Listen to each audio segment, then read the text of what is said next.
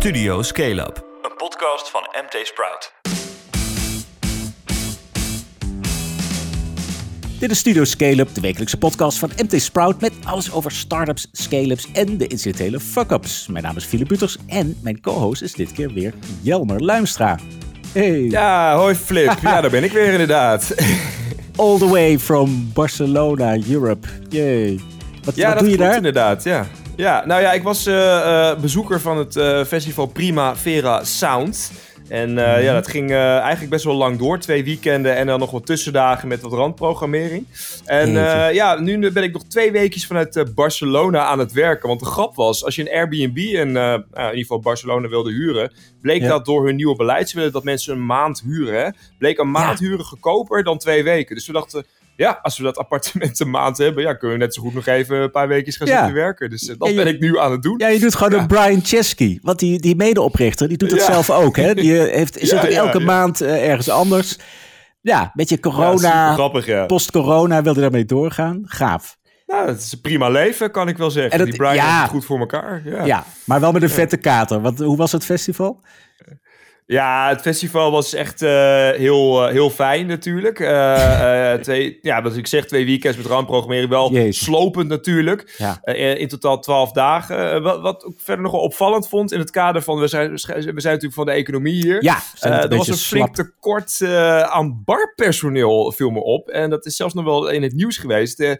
Vooral de eerste dagen. Er stond Ja. echt een, gigantische rij voor de barren. En wat het soms, nou, het duurde gewoon 40 minuten om een biertje te krijgen. Dus, Jeetje. eh, nou ja, goed, dat is in die zin dan ook wel weer gezond. Dan dronk je weer wat minder. Maar eh, de krapte op de arbeidsmarkt, die zag je daar Ja. ook wel. Ja, vind het helemaal wel waar? Nou, dat moeten ze gewoon automatiseren. Ja. Dat moeten ze gewoon automatiseren. Of mensen kunnen zelf wel een biertje tappen. Kom op. zeker. Nou ja. Hey, maar over, even over festivalsgesprekken. Ja, eh, ja, jij gaat vandaag ook naar een festival, hè? De Next Yay! Web ja, Conference. ja, Next Web Conference. Ja, het is niet twee weken. Het is zelfs niet een heel weekend. Ja, twee dagen. Nou, ik hoop inderdaad Ja. op festival vibes. Hè. Het is niet meer hier in het Westerpark. Het is eh, bij, bij Taats eh, in, eh, in, in Zaandam.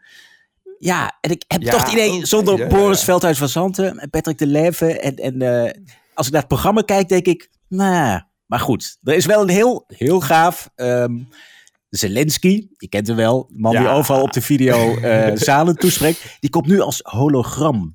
Dat is onder embargo, maar als we dit uitzenden is al. Hij is als hologram, spreekt hij eh, ja, de start-ups en de investeerders toe. Van jongens, blijf ook investeren in onze start-up scene in, eh neem aan dan Oh. voornamelijk eh, Kiev.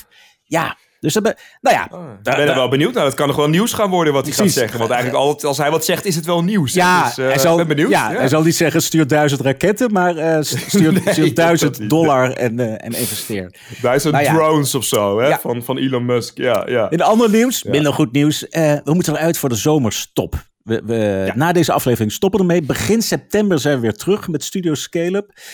Maar we moesten, we moesten met vakantie. Moesten, hè, van de hoofdredacteur. Niet dat we dat vrijwillig doen. Kom nou. Nee. het is wat. Maar Ja. wat zijn deze week de main topics? Deze laatste week Nou. voor de lange, lange, lange zomerstop. Zeker, ja. Amsterdam heeft het beste start-up ecosysteem van de hele Europese Unie. Ja, dat blijkt uit onderzoek van Startup Genome. Reden voor een feestje? Of zijn er toch kanttekeningen te maken? Hm. En het tweede item. De crypto-winter is aangebroken. Bitcoin en andere virtuele munten zijn gecrashed. Komt het ooit nog goed met crypto? Winter is coming. we gaan beginnen.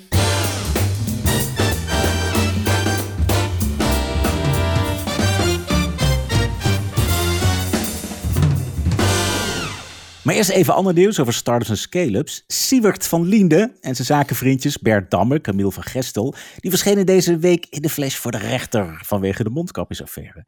Het OM legt ze niet alleen oplichting en verduistering te lasten, maar ook witwassen. Siewert die zet zichzelf vooral neer als slachtoffer in de rechtszaal.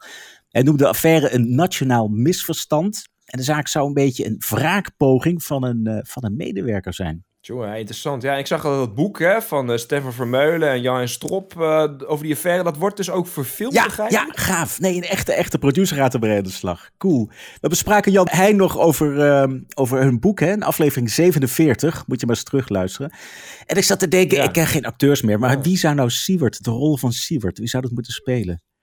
Ja, ik heb ook echt werkelijk Ik ken, ik ken ook geen jonge gasten meer. Ik bedoel, ja. Lookalike of zo? Ja, ja. Nee. Nou ja, ingewikkeld. Goed, anyway. eh, nieuw, eh, nieuws. Ja, de omzet van Betaalprovider Molly groeide vorig jaar lekker naar uh, 97 miljoen euro. Maar het verlies liep nog harder op. Tot een record van 71 miljoen, meldt Quote zelfs. Het jaar ervoor stond de unicorn van Adriaan Mol nog maar 8 miljoen in het rood. Vooral de salariskosten waren fors. Die liepen op van 20 naar 78 miljoen. Hey. Dus uh, ja, wat kanttekeningen ook voor Molly uh, hier. Ja, precies. Het heeft met Amsterdam te maken. Hè? Duur, duur talent. Maar ja, hier, ja. dit is nog eens een echte jackpot. De oprichters van Bad City die hebben hun gokbedrijf een jaar na de oprichting al verkocht aan een Britse collega voor minstens 300 miljoen euro. Als de zaak Zo. goed blijft lopen, dan loopt het overnamebedrag zelfs op tot 850 miljoen euro. Meeste geld daarvan gaat naar de oprichtersfamilie Singles. Die is voor 85% aandeelhouder van Bad City. Nou, interessant. En ook Fastnet uh, wil vooruit. Uh, eind 2024 wil het bedrijf het aantal snellaadstations voor elektrische auto's in de Europese Unie verdubbelen tot minstens 400 stuks. En voor eind 2030 moeten het in Europa 1000 worden. Voor die uitbreiding heeft Fastnet de komende twee jaar nog wel 50 tot 75 miljoen euro aan vers kapitaal nodig. Hatsa. En over kapitaal gesproken, is er de afgelopen week nog geld opgehaald? Ja, eigenlijk uh, ja, te, veel om op te noemen. Maar we gaan ja. even op de opvallendste deals in. Ja. Om te beginnen het uh, ad-tech bedrijf uh, Archipel. Dat heeft 13 miljoen euro opgehaald bij Pride Capital Partners. En neemt ook meteen EduBookers over. Hmm, en dan jouw favoriete Hart Seltzerberg, Coogie. Ook uh, sorry, op de start van het jaar was, waar het genomineerd, hè? Coogie. Er ja, is een leuke ja, investeerder aan boord. Het is, het is niet de hoofdprijs, maar horecaondernemer Won Jip. Die steekt een ton in dit bedrijf. Ah. En inderdaad, dat is een ton van won. nou, gefeliciteerd. En uh, ja, over leuke geldschieters gesproken. Uh, Snap en uh, Keen Venture Partners, die stappen in Bits of Stock. Een start-up die kopers van merken als Apple, Spotify en Netflix beloont met kleine stukjes aandelen. Bits of Stock zat eerder dit jaar in een accelerator van Snap. De oprichters van het Amsterdamse bedrijf, Aris Assadi en Ryan Gary, hadden al angels aan boord met uh, Molly-CEO Shane Happage, uh, oud Ahold kopstuk Dick Boer en uh, ondernemer Carlo Bagijn. Ja, dus dat gaat heel lekker. Van Binken, Brand New Day. Dat bezorgbedrijf Trunkers, dat haalt een flinke 15 miljoen binnen bij wat rijke families Zo. en set ventures. Met de zak geld willen oprichters Jan Wijn en Dimitri Balai in de Benelux verder groeien met hun same-day delivery dienst. Zo, en ik begrijp dat we nog een, eh, een Ja. aller- allerlaatste hebben. Ja, het is wel veel hè. Dus ook echt een vraag aan de luisteraars eh, voor na de vakantie. Lullen we niet te veel over geld? Laat maar weten hoor. Als je die geldrondjes denkt van nou die, eh, die hou ik zelf wel bij. Dan stoppen we ermee. Maar Jelmer, je mag er nog eentje doen. Ja, nou ja, het is een leuke club, want het is La La Land. Dat is de winnaar van de MT Sprout 25 onder de 25. Yes. Die heeft 2,1 miljoen euro opgehaald in een ronde die werd geleid door Orange Wings. Van eh, avocado-koningin Sean Harris is dat. De makers van virtuele door AI gegenereerde modellen voor de mode-industrie gaan het geld inzetten voor het aantrekken van divers talent en verdere commerciële expansie. Ja, Michael Moussandu. Die, eh, ja, die, die was gewoon de winnaar. Daar zijn we nog geweest hè. Met eh, de Ja, schaal. Een hele sympathieke kerel ook. Beste hè? jonge Ja, ondernemer. Nu snel door naar de main topics. As they peer over the edge, they calm their minds and steel their nerves with four simple words that have been whispered by the intrepid since the time of the Romans Fortune favors the brave. Je hoorde Matt Damon reclame maken voor cryptobeurs Crypto.com. In betere tijden, maar zijn woorden krijgen de laatste tijd wel een extra lading. De koers van Bitcoin en andere cryptovaluta die stort in, met dramatische gevolgen voor beleggers en de unicorns die de speel zijn van de cryptowereld. Komt het nog goed met de digitale muntjes of krijgen we een hele lange crypto-winter? Nou Flip, jij bent onze crypto-belegger. Kun je eens uitleggen waardoor het eh, zo, eh, zo hard omlaag gaat met die koers? Ja, nee, ik, ik beleg nauwelijks, niet in crypto. En hele suffe dingen. En trouwens, mijn KLM'tjes en mijn Just Eatjes en mijn Beyond die staan er nog, ze mogen nog beroerder voor dan, dan Bitcoin zelf. Maar inderdaad. To put things in perspective, ja. Oh man, nee echt. Uh, Bitcoin is iets van min 70 procent. Dus uh, gisteren woensdag zag je dat, dat de, de, de koers van, uh, die testen dan het 20.000 dollar niveau. Het komt van bijna 70.000 afgelopen november. Hè? Dus, dus in ieder geval 70% is eraf. Hmm. Er zijn mensen die denken dat we nog wel door die 20 gaan omlaag verder naar 14 of 8. Ja, wie zal het zeggen? Maar hoe komt dat nou? Ik heb er even in verdiept. je, hebt, je hebt wat structurele dingen. Je mhm. hebt uh, nou ja, rampen als de hoge inflatie. In, in, zeker in Amerika is die echt op een recordniveau. Vergeleken, dat, de, de hoogste inflatie is 1981. Dat drijft de oh. rentes op. Uh, we hebben de oorlog in Oekraïne. Mensen kiezen toch veilig uh, heenkomen in, in iets minder uh, spectaculaire, volatiele dingen dan, dan, uh, dan cryptovaluta. Dus wat eigenlijk was gehoopt van, nou, die cryptovaluta, die, die, hè, die, die gedragen zich helemaal onafhankelijk van de aandelenmarkten, want het is toch een nieuwe wereld. Hè? Het is decentralized, DeFi. Ja, dat ja. blijkt wel tegen te vallen. Dus als beleggers uh, dumpen techstocks, maar ze dumpen dus ook, uh, ook uh, cryptovaluta. Dat, is dus, dat zorgt voor een aanhoudende verkoopdruk, maar dat is al ja, vanaf november aan de gang. Maar er zijn de laatste tijd ook een paar rampen gebeurd, echt. In mei, kun je, misschien nog herinneren, toen ging Luna op zijn kant. Die was gekoppeld aan zo'n zogeheten stablecoin, Terra USD. Ja. En dat Luna Terra, die combinatie, ja, bleek toch niet zo stable te zijn. Mensen vertrokken, dumpten hun spullen. Toen ging het echt helemaal mis. Uh, toen is er mei 40 miljard dollar uh, verdampt. En deze week was het Celsius. Dat is weer een soort cryptobank. Die, die, uh, die geeft rente als je daar je, je cryptovaluta stalt. En ze zetten die ook weer uit in de vorm van leningen. Dus dat is niet een exchange, maar echt een bank. Dat was echt nou ja, de, de ster van de, van de, van de, hè, de DeFi, de Decentralized Finance wereld. Ja, ja. Die, die ging ook op zijn kant. Althans, die moest gewoon en in de, in de memo zeggen: jongens, uh, jullie kunnen je geld niet meer opnemen. Niet meer, nou, dat was ook een enorme schok die dan maandag en dinsdag, afgelopen dagen, echt ja, die bitcoin nog verder omlaag heeft uh, gedrukt. En vanochtend was er weer slecht nieuws. Weer een groot cryptofonds met, ik geloof wel 10, 10 miljard uh, aan beleggingen, een hedgefonds. die is ook massaal aan het verkopen geslagen. Ja, en ja. Ja, voor beleggers is het heel sneu. Ik kwam zelfs een therapiegroepje tegen op Telegram. De Bear Market Screaming Therapy Group.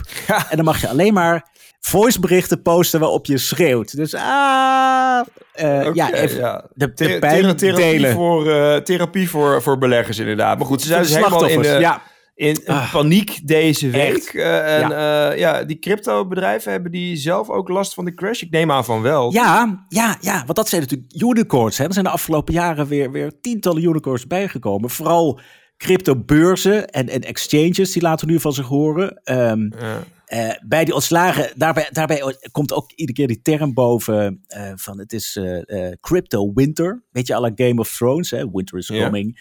Ja. bijvoorbeeld de, de Winkelvos-tweelingen van Gemini die zijn ook al sinds 2014 gezellig uh, cryptobeurs aan het spelen. Die, die gooien 10% van de mensen eruit. Dat ging echt met een memo van. Zo. Uh, ze, zijn, ze heten Gemini, ze noemen werknemers astronauts. Dus fellow astronauts, vandaag krijg je of een invite uh, met een exitgesprek over hoeveel geld je nog meekrijgt. Of je bent morgen welkom en dan doen we een stand-upje met de overblijvers. En het is gewoon echt niet te doen. Coinbase Heftig. sloeg 18% van zijn mensen. Dat zijn 1100 mensen. Uh, BlockFi is meer een, een tegenhanger van Celsius. Uh, daar gaan er ook 20% uit. En gek genoeg, kijk, het volume neemt wel even toe op die, uh, op die beurzen. Want mensen, ja, of ze nou eruit willen of op koopjes uit zijn. Ehm, als er maar gehandeld wordt, dan verdienen die beurzen geld. En bijvoorbeeld Binance, dat is echt de allergrootste beurs, echt op afstand. Ja. die doet het best goed. Die heeft net nog geld opgehaald, dus die komt die winter wel door. het is opgericht door Changpeng Zhao. En die is echt heel stoer. Die zegt gewoon op Twitter van jongens, ik heb uh, eh, 2000 nieuwe mensen nodig. Dus uh, come and get it. En hij ook oh, als ja, sneer naar zijn concurrenten van... Uh, zegt hij in die Twitter post: It was not easy saying no to Super Bowl ads, stadium naming rights, large sponsored deals a few months ago, but we did. Hij zegt van, nou, wij hebben niet overdreven, wij zijn niet, ons, wij hebben ons geld niet over de balk geschoten, ge, ge, gegooid. En nu zijn we dus klaar om in deze bear market gewoon ja, de kans te pakken. En ook wat talent betreft, gewoon mensen aan te nemen. Uh, hij heeft er geloof ik, ja, hij heeft er 2000 nodig. Dan heb je nog Kraken, Kraken, ook een hele grote beurs, die wil 500 mensen. Dus ze hebben niet allemaal evenveel pijn. Ja, ja, ja. ja er zit ook wat in, hè? When the, when the going gets tough. Uh... Ja, de tough get going. Dus, dus uh, die bear market, die kansen grijpen. Nou, in ieder geval goedkoop talent aantrekken. En, uh, maar per saldo, zeker op iets langer termijn, ja, beleggers vertrekken. Dus nu wordt er druk gehandeld. Maar bij Coinbase zag je dat de afgelopen drie maanden, geloof ik, 19% van de beleggers echt niet meer actief is. Dus ja, dan mis je toch ook omzet. Want je leeft van de commissies op al die transacties. Nou, dat volume zal toch een keer omlaag gaan. Dus nou ja, we zullen zien. Ja. Kun je eens uitleggen hoe uh, de situatie er in Nederland voor staat? Ja, ik, we hebben nog niet echt dramatische berichten gehoord. Um, heel goed, collega's van Quote, daar hadden er zelf geen tijd voor. Die zijn naar de twee grootste Nederlandse handelsplatformen geweest. Bitvevo -hmm. en BTC Direct. Bitvevo kennen we wel goed, want die stond in de, de Challenger 50 hè, van 2021, afgelopen jaar. Ja. Um, die zeggen voorlopig, dat was een paar weken geleden al, van ja, die toename in het handelsverkeer, die zorgt juist voor meer omzet. Want ja, elke transactie levert zijn geld op. Oké. Okay. Um, en of het nou goed of slecht is, Mark Nuvelstein die zegt, ja, ik weet niet waar we naartoe gaan, maar ik kan me voorstellen dat deze crash mogelijk de groei uit de sector haalt. Nou, dat is wel zeker. En dat instanties hierdoor versneld kunnen gaan pleiten voor regels. We zullen het gaan zien. En dat is, uh, komt wel eens een straatje te pas. Want uh, Bitvevo heeft onlangs ook weer gepleit om houd nou al die beurzen, al die cryptobedrijven aan dezelfde regels. Zij voldoen aan de regels in Nederland. De regels die DNB, de Nederlandse bank, dan stelt. Zorgt dat die ja. sector ja, net als wij, gewoon zich aan rails houdt en wat meer gereguleerd wordt. Dus dat, dat zou dan een, een blessing in disguise kunnen zijn van, ja. van deze kracht. Maar goed, je hebt het nu ook over uh, beurzen, maar ja, de cryptowereld is uh, uiteindelijk veel groter. Wordt er ook buiten die beurzen om uh, pijn gevoeld? Ja, je hebt natuurlijk, het is natuurlijk een onderdeel van Web3 ook. Hè? De NFT's, de, de Board Apes. Daar wordt nog Domme. druk in gehandeld, maar toch ook tegen lagere niveaus. Dus ja, weer goed voor de beurzen, die NFT's, zoals OpenSea die NFT's verhandelen. Maar ja, voor de NFT-eigenaren en ook uitgevende bedrijven uiteindelijk, uh, ja, die koersen gaan nu ook vrij rap mee omlaag. Hmm. Weet je, op termijn het, het grootste risico zou zijn, want ik heb nu nog niet echt uh, bedrijven gezien die omvallen.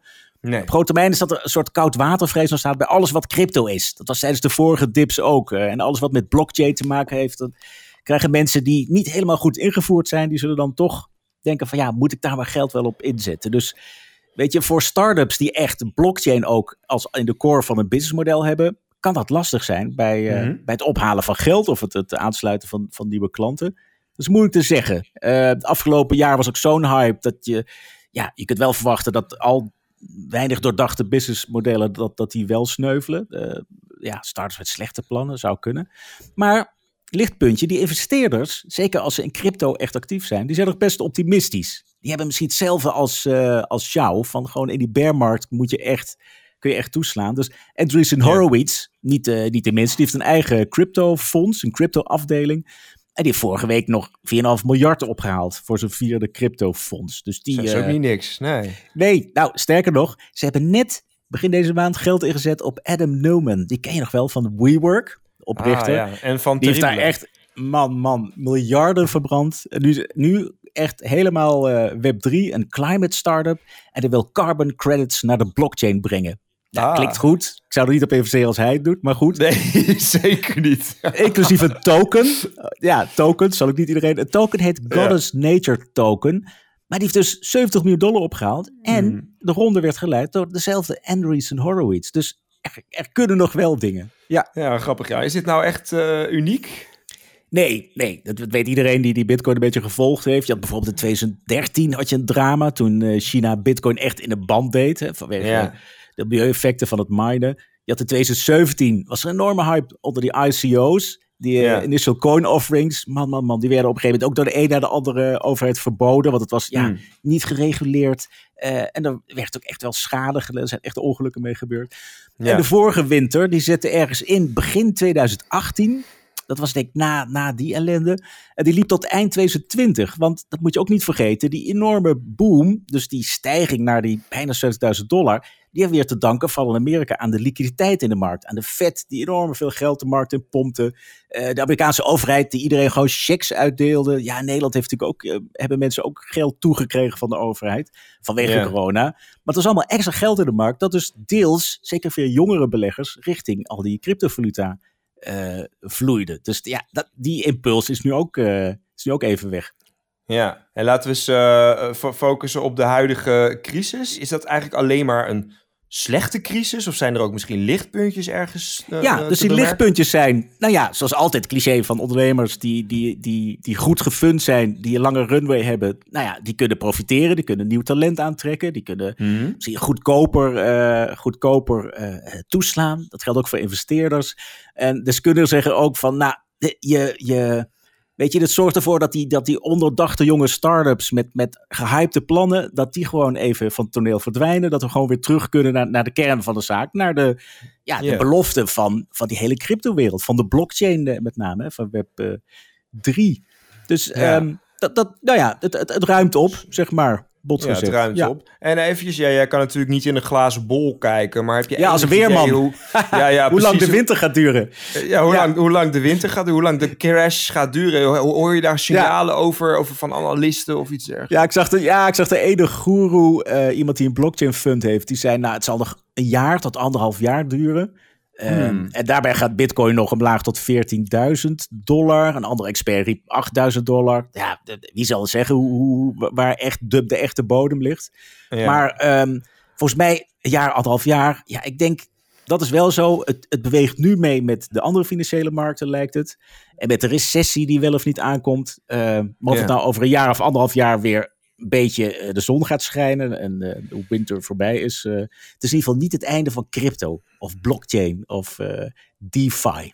Oké, nou, gelukkig. die hebben we staan. Crypto leeft voort, het gaat even wat minder. Jee, crypto is dood, lang leven crypto.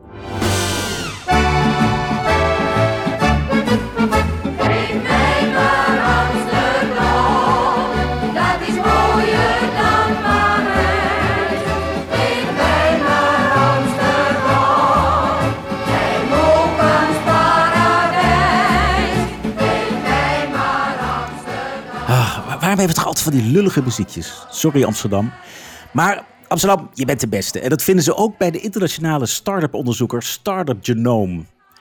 Eh, want die heeft namelijk een analyse gemaakt van meer dan 280 start-up regio's wereldwijd. En Amsterdam heeft het beste ecosysteem voor start-ups van de EU. Maar toch is er ook trouble in paradise. Dat signaleerde Jelmer toen hij voor zijn serie over start-up hotspots de hoofdstad verkende. Ja, die dreigt een beetje aan zijn eigen succes te bezwijken. Nou, Jelmer, ehm, toch maar eerst even het goede nieuws. Amsterdam, het beste start-up ecosysteem van de Europese Unie. Mag de vlag uit?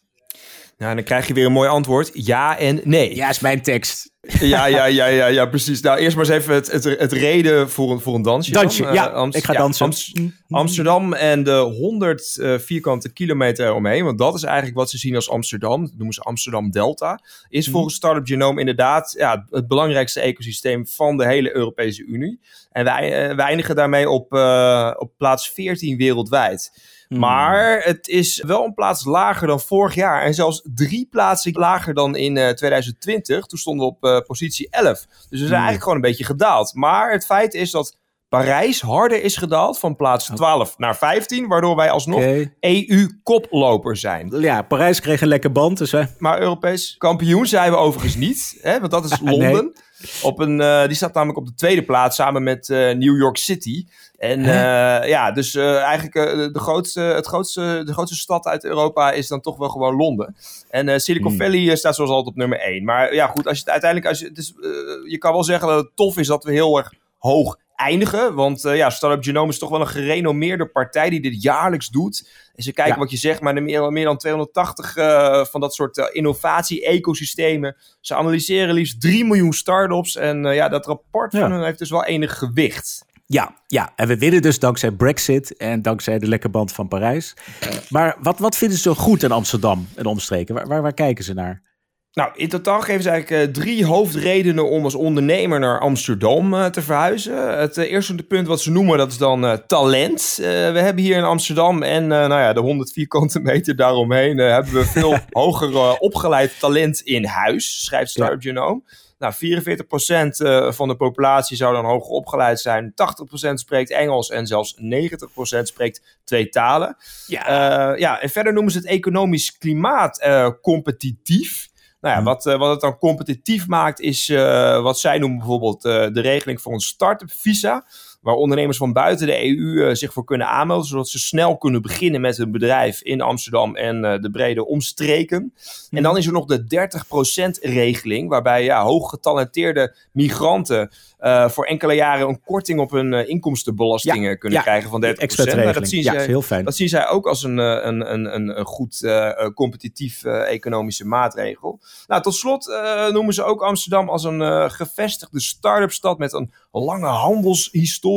Er zit natuurlijk wat in, hè, want Amsterdam is eigenlijk eh, door, de, door de eeuw heen altijd al een internationale handelsstad geweest. eh, met eh, een grote diversiteit aan bewoners. Nou ja, Hmm. waar zie je dat internationale handelselement vandaag de dag dan nog in terug? Bijvoorbeeld eh, in de vele accelerators en coworking spaces, eh meent de start-up Genome. Ja, precies. Dus in plaats van de handel in tot slaafgemaakte handelen we nu in, eh, in start-up founders. Maar goed, Dat zijn jouw woorden. Maar het komt er wel een beetje op neer, ja. maar zeggen ze nog, nog eh, bijzondere dingen over de stad?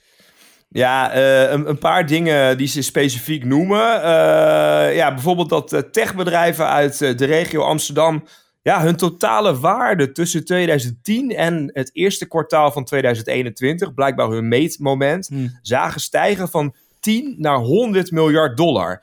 En daarmee is eh, de sector wel een van de snelst stijgende, eh, groeiende sectoren van, eh, van de EU. Nou, op zich mooi. Ja. En eh, ze hebben het dan ook verder nog over cleantech bedrijven als eh, succesvolle sector afgelopen jaar. Eh, ja, dan noemen ze er wel weer een paar bedrijven bij die volgens mij niet helemaal precies volgens de regel cleantech zijn. Eh, Van Moof, hè, het e-bike bedrijf, dat haalde afgelopen jaar 128 miljoen dollar op. En Picnic 600 miljoen dollar. Is het ook cleantech? Nou, Picnic is natuurlijk een online supermarkt. Ja, nou ja, goed. Oh, ik, ik denk dan aan CO2-techniek en, en batterijen, weet ik veel wat. Ja, dat denk ik ook, ja. Maar goed, dat in hun ogen is dat dan kennelijk eh, clean tech. Eh, Clean. Nou ja, nog iets, nog iets anders dan. De, de, ook de, de online bank eh, Bunk, die is eh, zo opgevallen. Eh, want vorig jaar eh, haalde Bunk eh, de grootste Serie A-ronde ooit op. eh, voor een Europees fintech-bedrijf. Ik wist niet dat het zo was, maar eh, ja, blijkbaar was dat zo. Het ging in ieder geval om 193 miljoen euro. Die kunnen we ons in ieder geval nog wel herinneren. Maar Ja. ja, daar hebben ze blijkbaar een record mee eh, genoteerd. Ja, Ja, noted. dus dat viel op. Goed dat gedaan. viel ze op. Ja, van Ali Nicknam. En ehm, ja, dat was het goede nieuws in een rapport, een stuk papier. Maar jij bent echt even, je hebt een rondgang gemaakt, toch? Het was de laatste aflevering in je reportagereeks over start-up hotspots. Afgesloten met, ja, blijkbaar de beste stad in, eh, in de hele EU, Amsterdam. Ehm, Ja, ja, herken je ja, dan ja, dingen, ja, ja, ja. herken jij die, die punten die dat Startup Genome Report eh, noemt? Ja, nou ja, bijvoorbeeld het stuk over internationaal eh, talent. Dat, eh, dat is ook wel iets wat eh, ik in het stuk terug heb gevonden, inderdaad. Ja, ik bedoel, Amsterdam telt inderdaad eh, 180 nationaliteiten.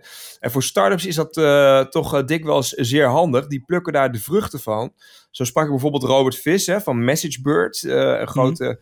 Groot miljardenbedrijf eh, dat ook in Amsterdam is eh, begonnen. En eh, ja, ongeveer een derde van zijn personeelsbestand is inderdaad international. Ja, en die vat het eh, treffend samen waarom expats voor Amsterdam kiezen. Hij zei tegen me van, ja, als je in New York City bent en je hebt het over Rotterdam of Utrecht, dan hebben mensen er eigenlijk nog nooit van gehoord. Ja, niet zijn nadelen van die steden, zegt hij, maar ja, Amsterdam, dat kennen ze wel. Dus dat, Ja. dat symboliseert misschien wel die aantrekkingskracht en dat talent eh, waar ze het over hebben bij Ja, Startup. Genome.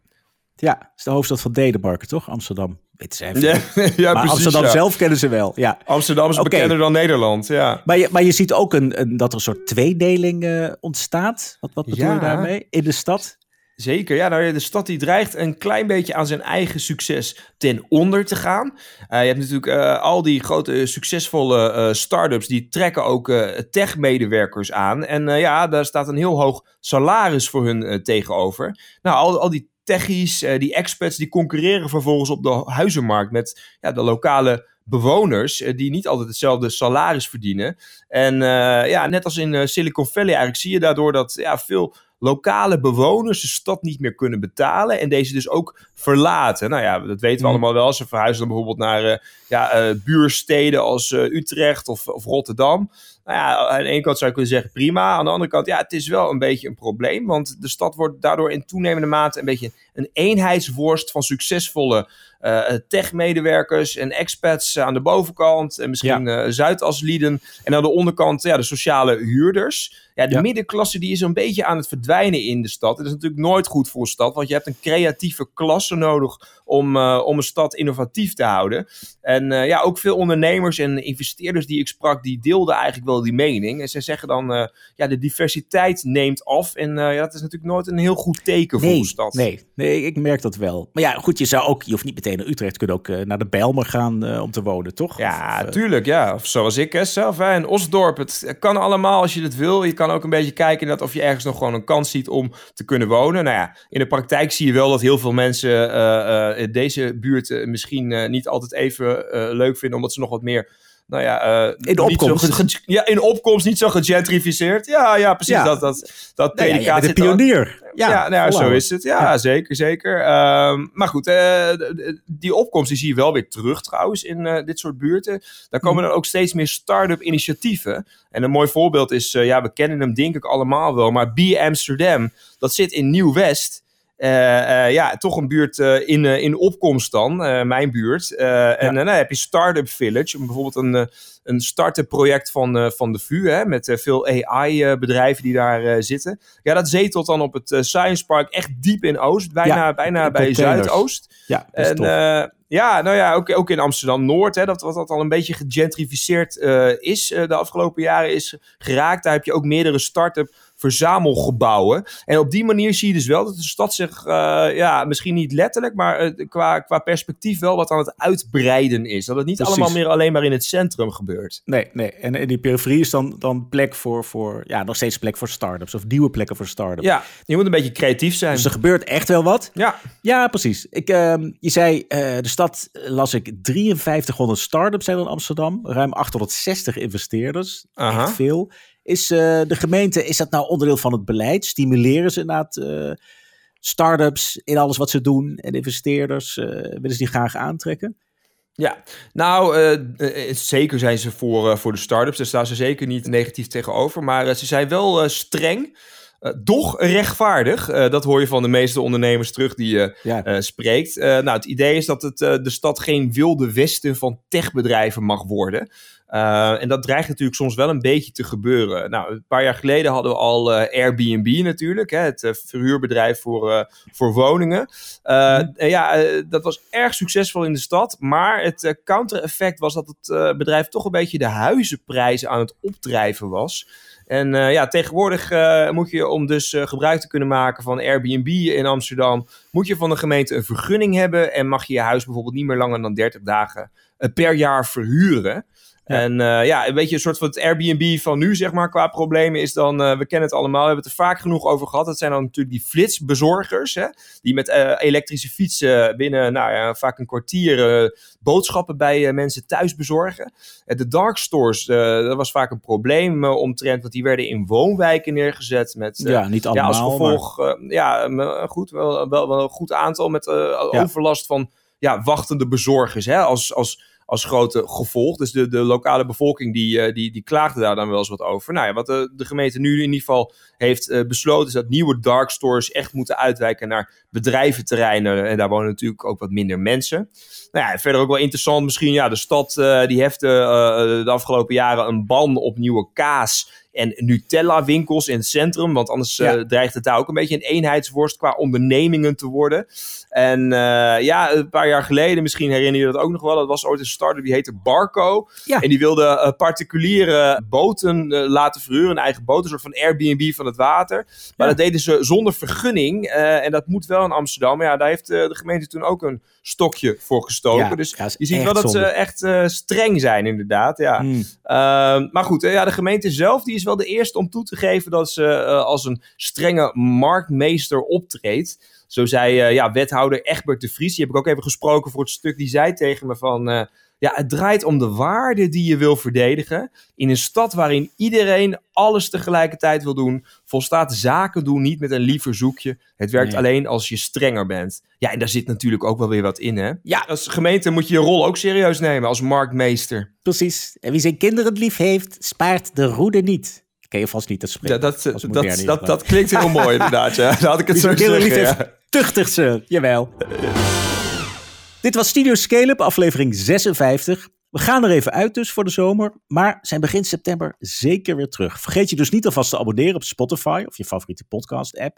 Deel de podcast ook vooral met je vrienden en kom met feedback of vragen. Wat moeten we na de zomer anders doen? Philip.mtsprout.nl Jelmer, bedankt dat je er was. En ik heb eigenlijk wel zelf zin in de famous last words eh, dit keer. Nou, eh, Flip, ik wil je niet voor de voeten lopen. Gooi het eruit, jongen. Ja, nou, niet ge- oké, niet heel origineel, maar toch. Nee, oprecht. Ik wil echt iedereen een fijne vakantie wensen. Liefst zonder coronagedoe. En vooral heel tof dat jullie de afgelopen weken, maanden hebben geluisterd. En ik hoop echt namens Jelmer, namens Herwin, namens Maarten, namens Donovan... dat jullie in september weer terug zijn en inhaken. Ja, dat waren mijn famous last words. Ja, nou, helemaal gelijk inderdaad. En ja, misschien in de tussentijd zijn er dan ook nog wel oude afleveringen... Ja. eh, die de moeite waard zijn van het terugluisteren. Dus check vooral onze eh, afleveringen in je favoriete podcast-app. ja, ja die over Siebert is echt aanraden.